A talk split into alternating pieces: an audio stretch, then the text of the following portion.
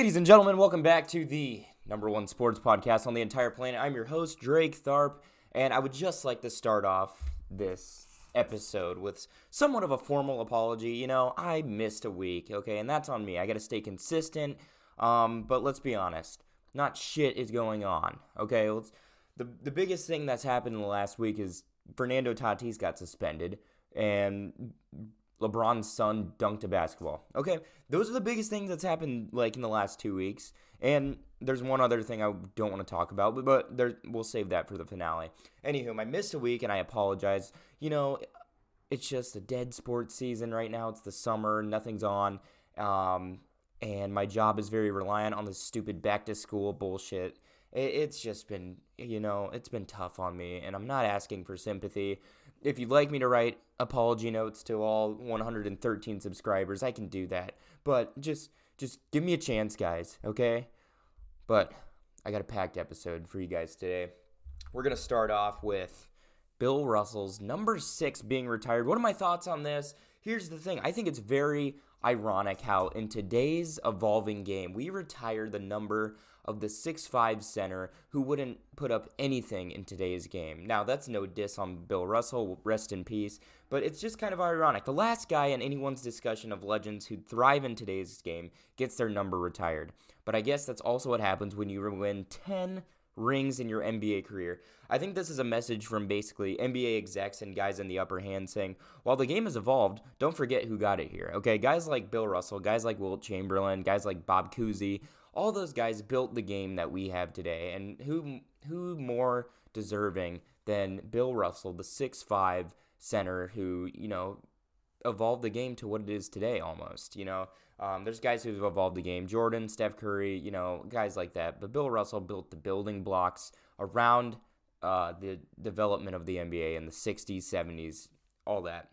Bill Russell may be eaten alive, in, you know, in today's game, Uh, standing at only six five, but the man has ten rings and quite possibly may have evolved the game more than anybody. Him and Wilt Chamberlain's rivalry ignited the N B A in the sixties, and, you know, I think we wouldn't be here today without those two guys, and um, I think it's it's just ironic, you know, to say um, those guys from the sixties, those even guys from the nineties, you know, a lot of millennials, kids my age, will say that these guys, you know, wouldn't stand a chance in today's N B A. But, you know, I don't think that takes away legacy and, you know, what they've done for the game today. So when we talk about greatness, there's more than just overall talent. Um, if we want to go by overall talent, LeBron and Kevin Durant are probably the number one and number two players, Steph Curry being three. Um, so, you know, when you make your greatest of all time list, top ten list, et cetera, et cetera, Uh, let's, you know, mix in a little bit of who got who got the game to where it is today. I mean, whose greatness is going to combat talent, okay?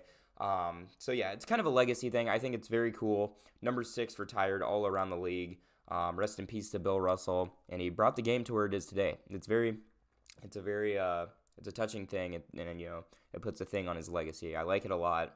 Um, yeah, lost a legend, but a great tribute to that, so... Anywho, let's jump to the seams baseball. We're talking about baseball again. I did it once. I talked about, I think it was Tim Anderson's little spiel with Josh Donaldson. It was a race thing, okay? But we're talking about Fernando Tatis' suspension. Um, you know, on a, quite honestly, I don't like this for two reason, uh, two reasons, to be exact. It's eighty games, um, but there's two reasons that I like to list off here, why I don't like this. Athletes, you know, they have trainers, okay? When you're making millions of dollars, M L B money is probably the biggest market sports, you know, in the sports world for athletes. Um, athletes have trainers that they pay for. Uh, they don't have time to look at every ingredient and supplement they're given unless they want to go under the table and cheat. Sure, there's athletes who've done it. Alex Rodriguez, Ryan Braun, guys like that. There's been your fair share for sure. But if he's going to cheat, he's going to use something stronger than closed ball. That is the chemical he was using, and it's not a strong steroid in the slightest. And Tatis's father, Fernando Tatis Senior, uh, he stated that um, essentially he was using it for his hair. He had a, a fungus in his hair, and he was using this spray to kind of combat the fungus. And, you know, this is why I don't like it. You know, once they blood test or piss test you, whatever they do to see what chemicals and supplements you've been using, they see what's on there, and then boom, they lay down the law. Okay, there's no time, there's no investigation for that. That's reason number two. There's never an investigation on these things. Whenever an athlete is suspended, there seems to be a piss blood test, and after that, a suspension is laid out with any sort of look, you know, look into what might have caused this. Um, sir, you know, we've seen our fair share of athletes cheating, but there's a decent chance it's chemicals and supplements they're unknown to. So, you know, and without investigations, we won't be able to find out. So, you know, these athletes don't have time to look over um, what they're taking. They don't have time to, you know, um, put what in, the, you know, put into their bodies what they're looking at. They hire trainers to do that. They have the money to do it. They're going to do it. And these guys are world-class trainers. So, um, you know, with chemicals that are, A, a steroid like clo- closed ball, um, I read into it, and it's not strong in the slightest. And, and to put eighty games on Tatis, I don't like it. You know, it could have been a mistake, but it also could have been, he may as well, may have been cheating, but there's no investigation. I don't like it. I think there should be more looks into, um, you know, like what's considered a P E D um, and what's considered, you know, cheating. Yeah, I mean, straight up steroids. Yeah, I get it. Ban them. But something as light as this chemical he was using, there could have been a coincidence or, you know, something that was unknown. So I'd like, I'd like, you know, M L B, N B A, N F L, N F L too with their problem with P E Ds, um, to look into what, you know, players are taking and, you know, why they're taking it and what could have been, you know, a reason that it appears in their blood test or pee test or whatever they do. Um, so yeah, I'd like, you know, There's there should be some uh, blame to place on the athletes, but at the same time, they have trainers. They don't have time to look into this stuff. And, you know, if they do appear to have something in their system that's performance enhancing, there needs to be an investigation on it. These chemicals can come from basically anywhere. anywhere.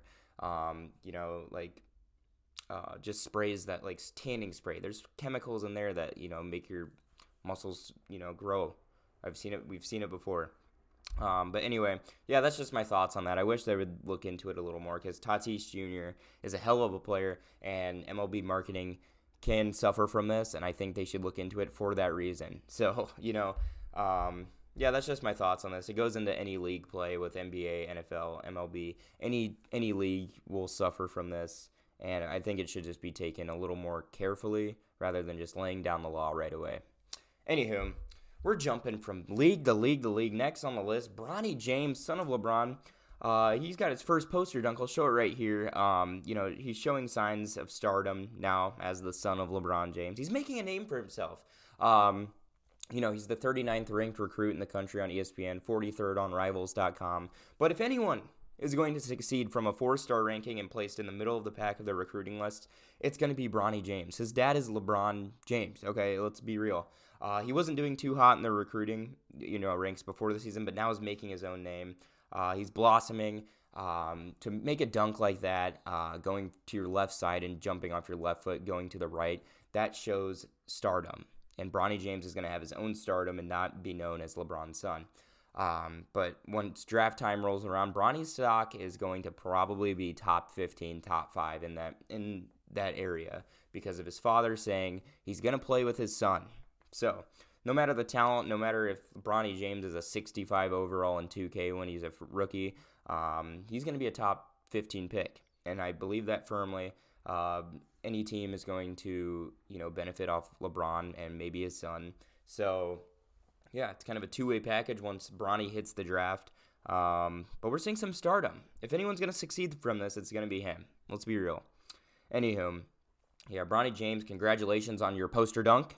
Let's jump to the finale of the show now. Um, as a Bears fan, this is very disheartening, and it hurts my soul, but our, our linebacker, Roquan Smith, the field general, the twenty-five-year-old beast, has requested a trade. And I think I may have frisbeed my phone across the room when I first heard this, but Uh, I, I got to do this. I, you know, it's news. I don't want to, but we're going to look at trade destinations for Roquan Smith, okay? Um, yeah, let's, we'll, we'll take a look here. Who, who's going to benefit from this, and how, what return can the Bears get? Uh, first on the list, I think this is far above any team.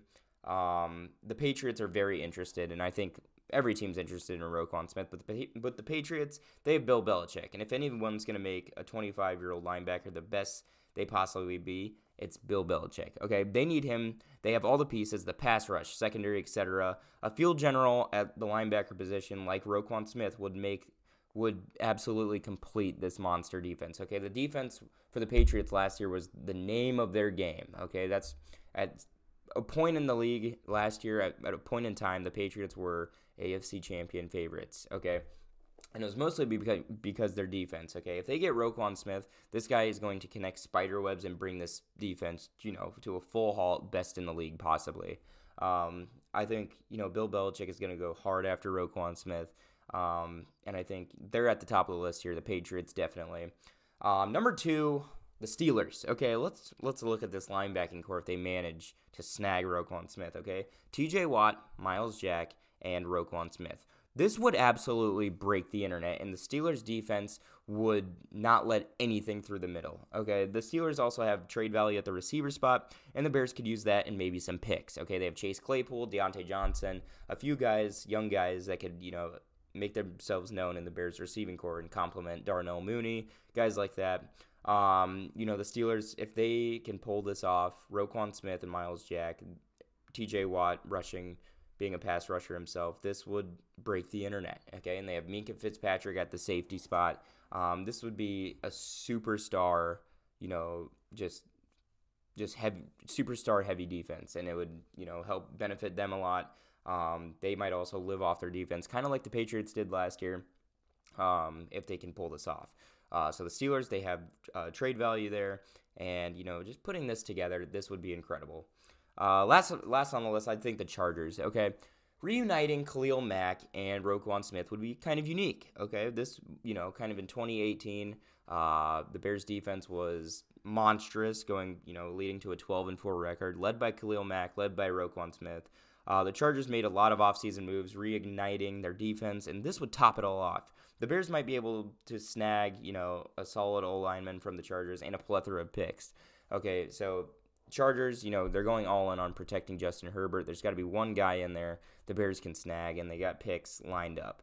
So reuniting Khalil Mack and Roquan Smith, who knows? This could happen.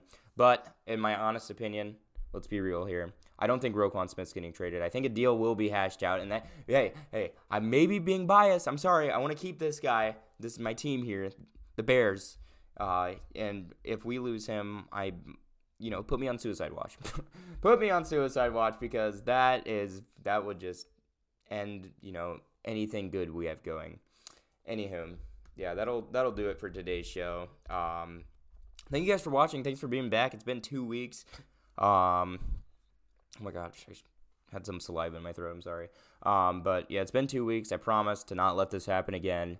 And uh, if you want an apology letter, write it in the comments. Tell me what you guys think on my takes today. And uh, go follow the Instagram, Drake's Corner Sports. And yeah, I hope you guys have a good rest of your day. And I'll see you guys next time. Peace.